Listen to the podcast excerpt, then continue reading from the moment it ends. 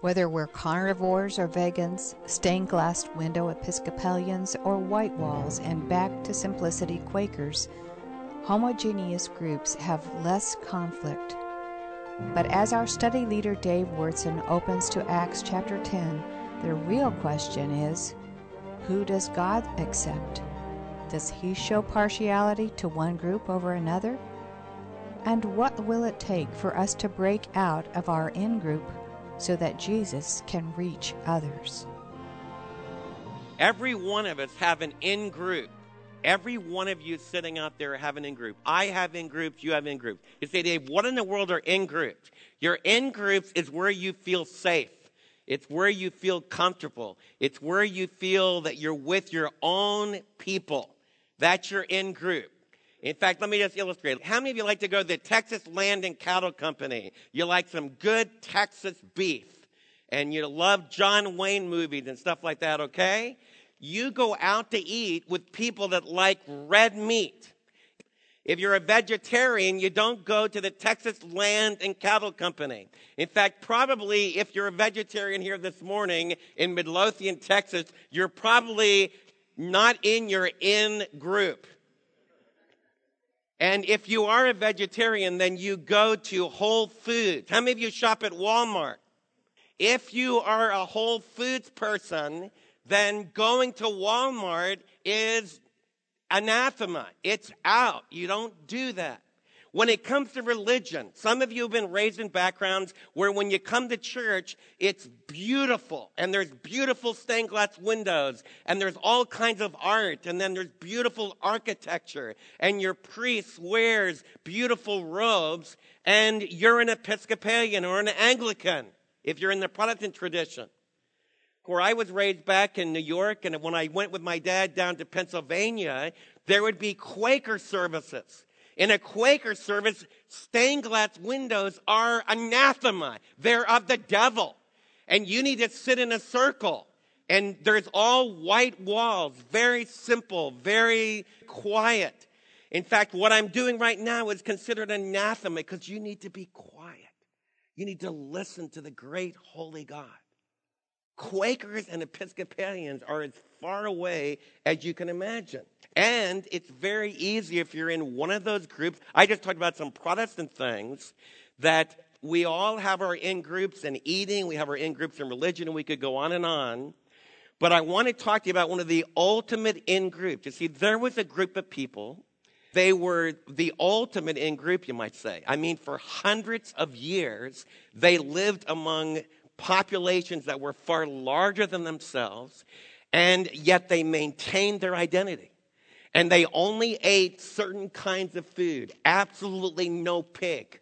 In fact, about 167 years before this passage, a little bit more than that, this group of people even fought because there was a group of other people that were trying to get them to eat pig. And man, they are not going to eat pig. And so they fought for that, and they actually defeated the people that tried to get them to do that. They had their own special times of worship, and you would meet together on a regular weekly basis. They had one of the most intense communities of spirituality, and they would only meet together on the seventh day, on the day of rest, and they had all of those rules. Then they had all kinds of rules that make a group be an in group, be able to be protected from the outside. And amazingly, the Lord God in heaven had actually created this in group because he needed to keep this in group really safe, especially the tribe of Judah, because they were going to bring into the world the Prince of Life, the ultimate Savior. And in 4 or 5 BC, the Virgin Mary, who was one of these in group Jewish girls who had not gone out with the Gentiles, she had an angel appeared to her and said, You're going to bring the Prince of Life into the world. And Jesus was born. Then he did all the miracles when he, when he grew to adulthood. After John the Baptist baptized him, he went out into Galilee and then he came down into Judea, did incredible miracles. And then he stretched himself out on Calvary and he paid the sins for all the world, not just Jewish people, but he paid the sins for everybody. And then amazingly, and this is just as much a part of the good news as the, as the crucifixion, Jesus rose again from the dead. Nobody else has ever done that. And a group of the in group, a group of only Jews, only those who ate kosher food, only those who worship in the Sabbath, only those who came to the temple in Jerusalem three times a year, only the Jews saw Jesus alive from the dead. In fact, they even ate with him. They ate kosher food with him. And they went fishing with him. And they saw him alive for 40 days. Then they started to tell this message after this incredible Messiah who had been predicted through all the Old Testament, after he rose again from the dead and ascended to heaven, the disciples, especially those original 12 disciples, start going into Jerusalem saying, Christ died for sins. He's the Messiah. You crucified him. But he rose again from the dead, and thousands of Jews, the in group, are receiving Jesus. Then they break out a little bit because up in Samaria, the Lord Jesus himself had talked to the woman of Samaria, and the Lord Jesus himself in his earthly life had begun to open those doors say, hey, this isn't just for Jews. So, John chapter 4, for example, he reached out to the people that weren't part of the in group. But up until Acts chapter 9, for the most part, only the in group. Philip went and talked to an Ethiopian and that's kind of a little, just a little foreshadowing that maybe this message needs to break out. But I want you to turn your Bibles today to Acts chapter 10 because we're going to break out of the in group. I want all of you to know that if you were Jews in the first century, a Roman was your enemy. All of you have enemies. For example, in American culture right now, the war against terror means that Islamic people, a lot of you consider Muslims your enemy. And I want to think really hard. You need to think about what you do on email, what you do in your talk with friends, because a lot of you, one of your major out groups are Muslim people. One of the groups that threatens you. Well, I want you to know if you were Jewish, if I was speaking to you in the first century, I mentioned Romans, you would spit. You hated the Romans. You say, why is that? Because they ruled over you. They conquered you. There in Caesarea, there are cohorts of Roman soldiers. A centurion is the one that's over about a hundred men. He's like a captain in the army. And he is in Caesarea because if any insurrection breaks out throughout the land of Israel, he's coming after you. So how do you think you feel about Roman centurions? He is not part of your in group. He is your out group, and he's not a neutral out group. You hate his guts. So I want you this morning to think about who's the out group for you. And I want to think about who's the out group for me. As we begin our story, God is about to do a really powerful thing. And he's going to begin to answer some questions like who does God accept? Who do you think God accepts? How does he accept them? Whose prayers does God listen to? Does God hear your prayers? What about your out group, the group that you hate? the group that you don't like, the group that you feel is your enemy. Does God hear them sometimes? And if He does, what do we need to do about it? Those are all the questions, and I want you to know that the, what I'm going to teach you in this session, and I'm not sure how far we'll get, but I want you to know that we're beginning to talk about one of the most important things of all because if it wasn't for this chapter, hardly any of you would be here. In fact, probably none of you would be here because Christianity would have never been born to create a message that was for the world. It would have stayed as just one of the little classes. We would have had Sadducees and Pharisees. We would have had Essenes, those that worshiped at Qumran. And we would have had this little group called Jesus the Nazarene group. And it probably would have been lost. But it wasn't. Because there was a group of people just like you in the first century that listened to what the Holy Spirit was doing in their life. And I want to pray that Midlothian Bible Church is going to listen to what the Holy Spirit has to say to us in this group. And the very first thing we learn about, we learn about the hated Roman who connected with God. Look what it says in Acts chapter 10. We begin Acts chapter 10. It says, at Caesarea, that's the capital where the Roman legions are located. That's where they bivouac. That's where their barracks are. And it was a beautiful city that Herod the Great started building because he wanted to impress the Romans, and Herod the Great kind of went both ways. It's a marvelous harbor. If we visited the Holy Land, if those of you that like scuba diving, you can go scuba diving in the Mediterranean at that point, and you can see the incredible um, uh, docks, the incredible, uh, the incredible barriers that Herod the Great built so that Caesarea could become a harbor that rivaled the harbor of Alexandria. Now, was a man named Cornelius. Now, if you were Jews, and when it says a centurion, in fact, he was known as part of the Italian regiment. Right there, my Jewish audience is gone. Because it's like trying to talk to a bunch of Texans about vegetarians. Only it's worse than that. Okay? We need to listen to the story because in this story, this centurion named Cornelius of the Italian regiment is going to become the major character in our story. So we need to really not tune out. We need to listen. It says Cornelius, a centurion of what was known as the Italian regiment, he and all of his family were devout and God fearing and he gave generously to those in need, and he prayed to God regularly. So we begin to get a picture as Dr. Luke begins to tell us his story, and I want you to learn to do this. Let the text and think of an author through the text begin to teach you. Based upon what I've told you so far, do you think that in the story that Cornelius is going to be a good guy or a bad guy? How do you know that? Because it just told you, is it a good thing? Do you feel it's good to be devout? How many think it's good to be devout in your worship of the Lord? So that's something you need to follow. The Lord wants all of you to be devout. I want you to notice something else. To be reverent towards God, to be God fearing means that you have a legitimate, healthy respect. You reverence the Lord. Throughout the world, there are people that are just materialists. They curse God. They don't think there's any God. But throughout the world, there are literally today billions of people who are God-fearers. They really believe there's a great ultimate being and they reverence him. They respect him. You say, Dave, how do you know that? Because Cornelius was like that in the first century. He's a Roman, but he's beginning to listen to a pull that's inside of him. And Luke paints him not as the enemy, but Luke paints him as a really good person in the story. He is known as someone who's devout. He is God fearing and he gave generously to those in need. How many of you feel that it's good to give generously to those in need? Okay. Doug, he was in the Griffins. I think he's still in the Griffin Club, the motorcycle club. Doug gives generously to those in need at Christmas time. In fact, I've told you repeatedly, I pray every year for that Sunday when the Griffins make their Christmas toy run for the weather to be good because my credibility with God, with Doug and a lot of Griffins, depends upon what happens that day. Because they're going to get hundreds of children's toys.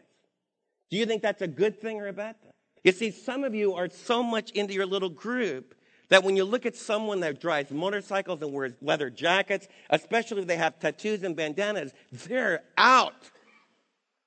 They're the bad guys. But you know we're going to find out? Drink some coffee with some of those people.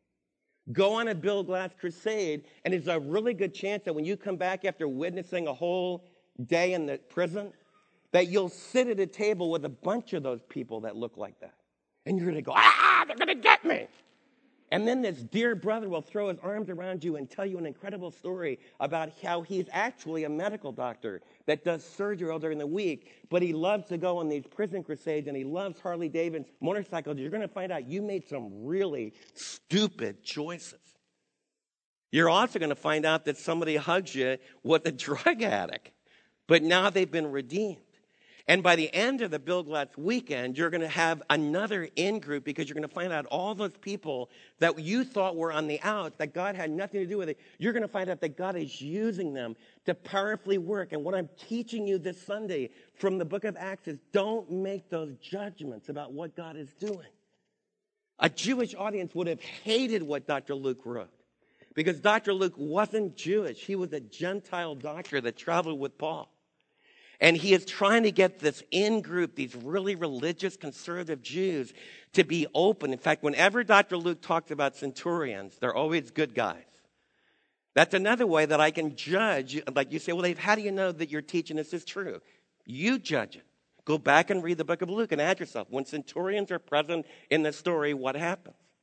I also want you to notice something else. I've been taught since I was a little boy that God doesn't hear the prayers of unbelievers. Anybody ever heard that?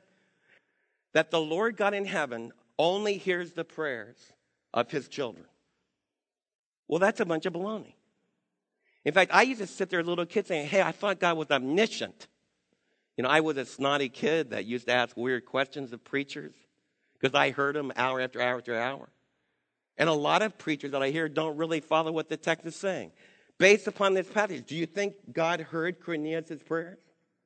Okay, I want something else in our church. Right now, I don't want to ever hear again when we take an offering. Now, if you don't know Jesus, we don't want to receive your money.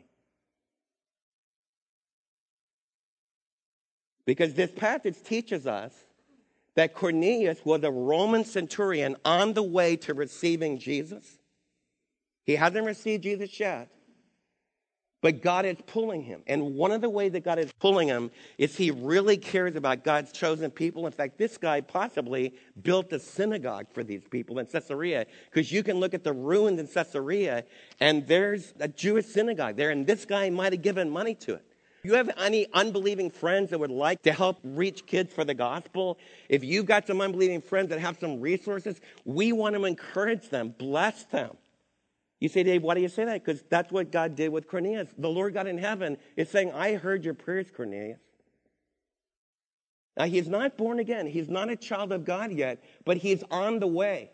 I want you to know that when you go to your office this week, when you go to your university this week, when you go to your school this week, there are those that God's Spirit is drawing to Himself. And, and God's Spirit is causing them to, to begin to think about the God who's there. They're beginning to think about the power of God and they're beginning to respect Him. They're beginning to ask questions about what's really good. And some of them are responding. Some of them might even be here this morning. I want you to know if you're here this morning and say, Well, I don't know about this God thing, and I don't know about the promise that you just said about the Savior that died. You're in the right place. You're like Cornelius, you're on the way. And one of the things I want to communicate to you is you're not part of the out group. We want you to be part of the in group. So, this text is teaching us that the Lord God in heaven is listening to this Roman that Jews wouldn't have anything to do with. He hears his prayers. And I'm not saying that you, as the children of God, don't have special input with God.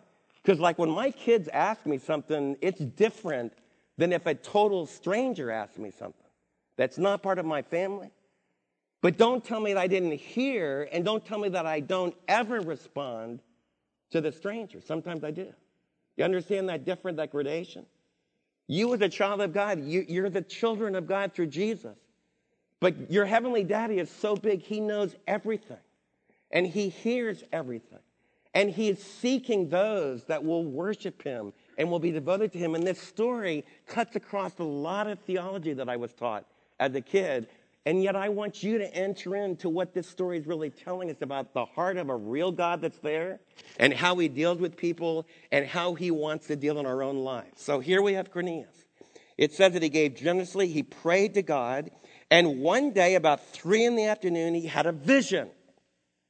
So the Lord heard his prayers, seen his giving, and now the Lord directly sends one of his angels. A vision means that in daylight, this is about three in the afternoon, the, the ninth hour, he distinctly saw an angel of God who came to him and said, Cornelius.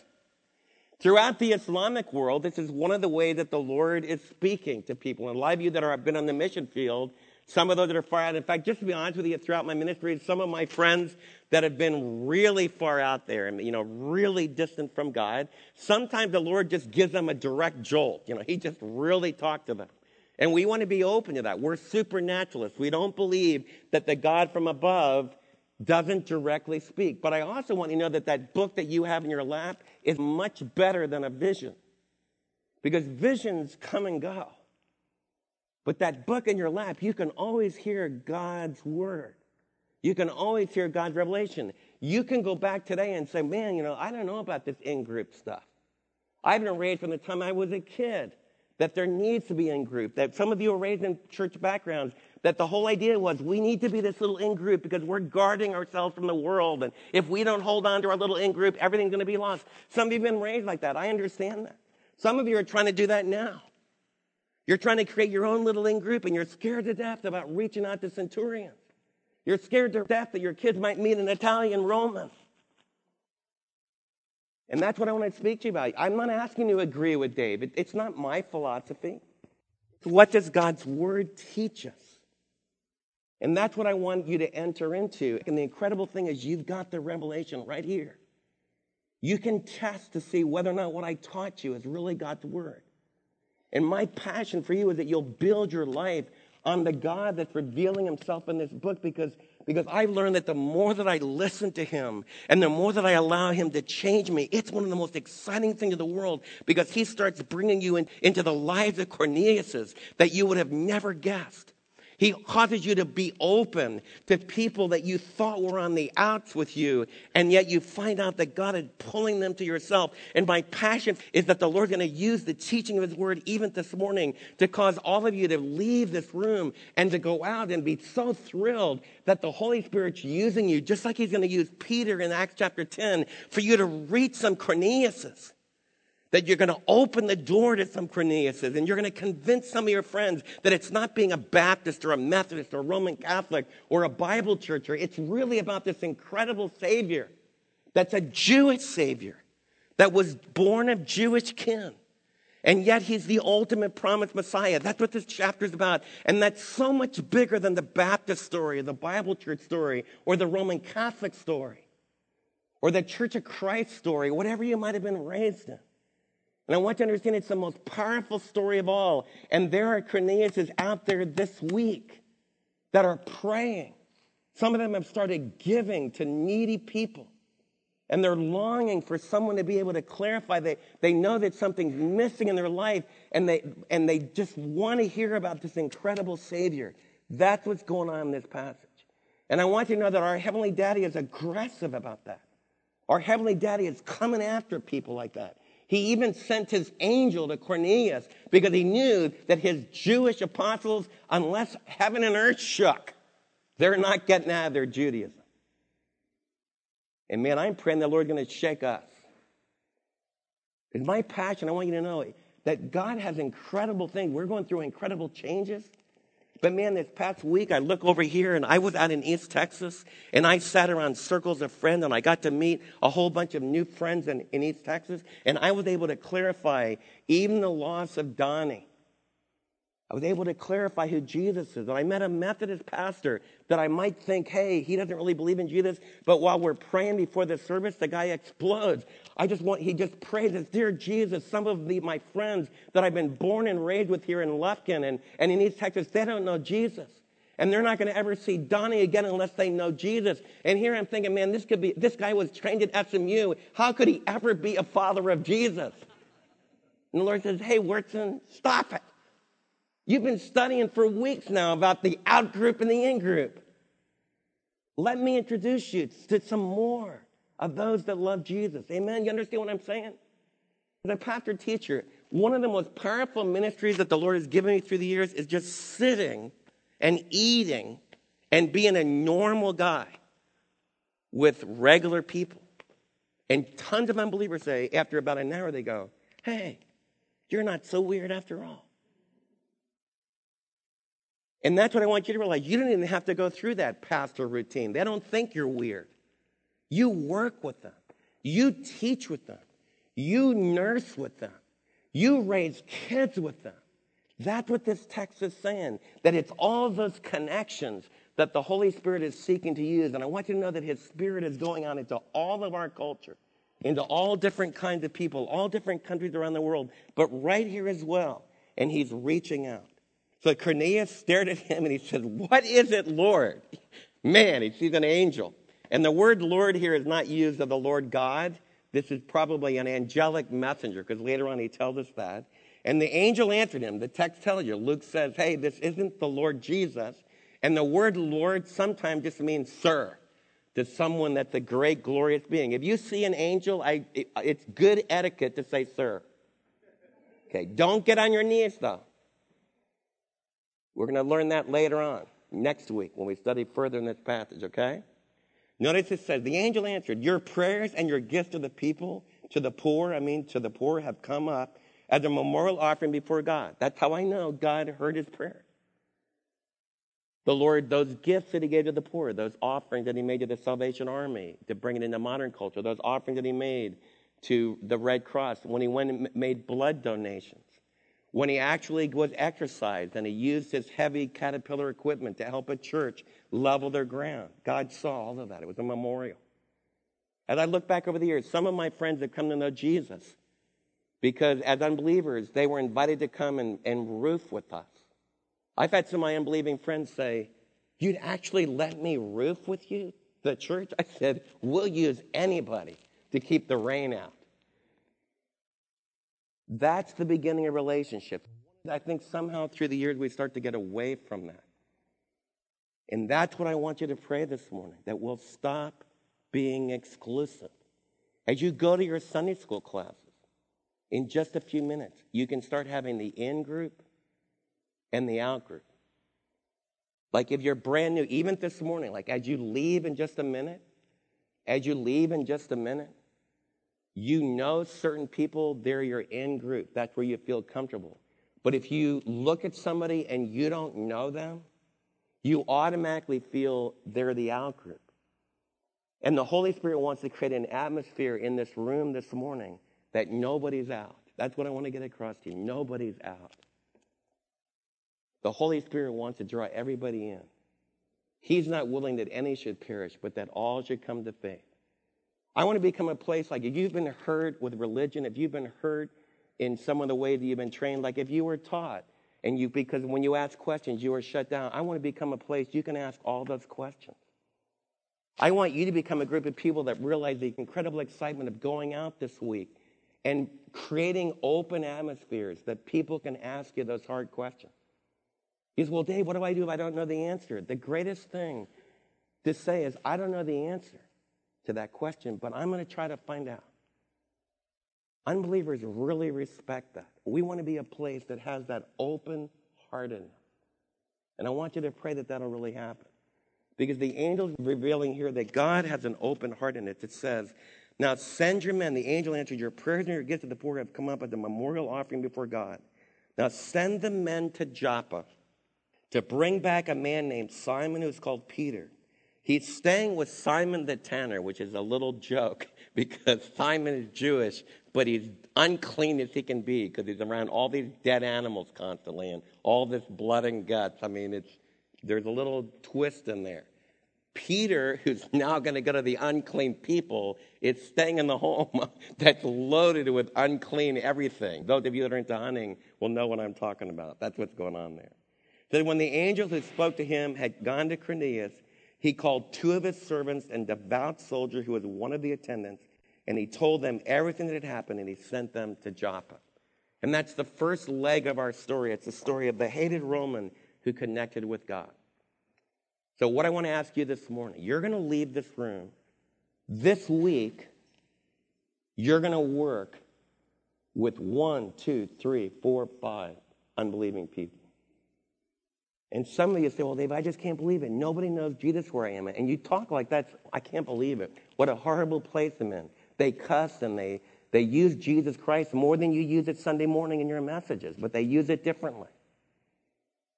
Some of you really discouraged about it. I want you to think now. Do you have an, a feeling they're the out group?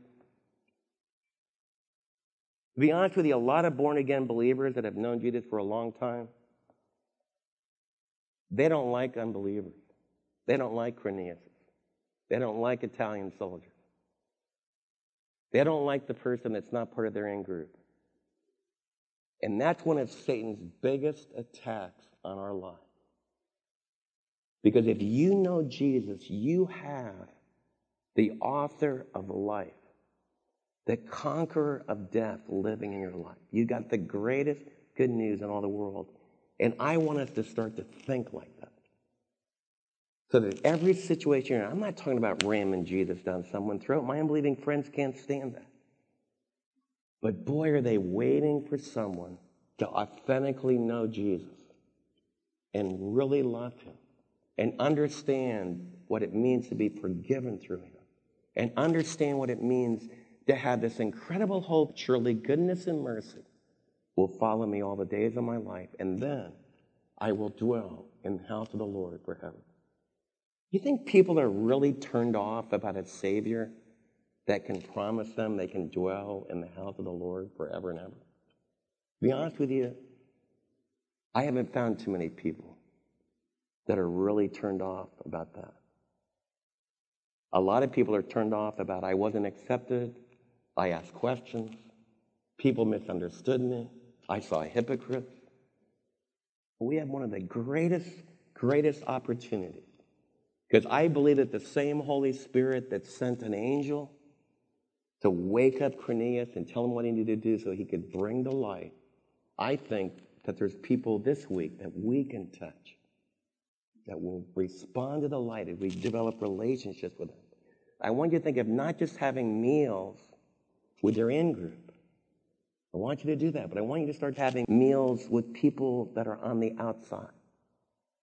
I want you to think about doing events, not just with your in group, but with your out group, with people you wouldn't ordinarily do it, because that's what the Lord Jesus is challenging us to do in the next couple of weeks as we study this passage. He's trying to take a Jewish guy named Peter that doesn't even eat with Gentiles and says, Man, I'm going to make you not only eat with them, I'm going to make you sleep in their house. I'm going to make you share the good news, and we're going to find out that God's going to pour out His presence, His Holy Spirit on them, just like He did our in group.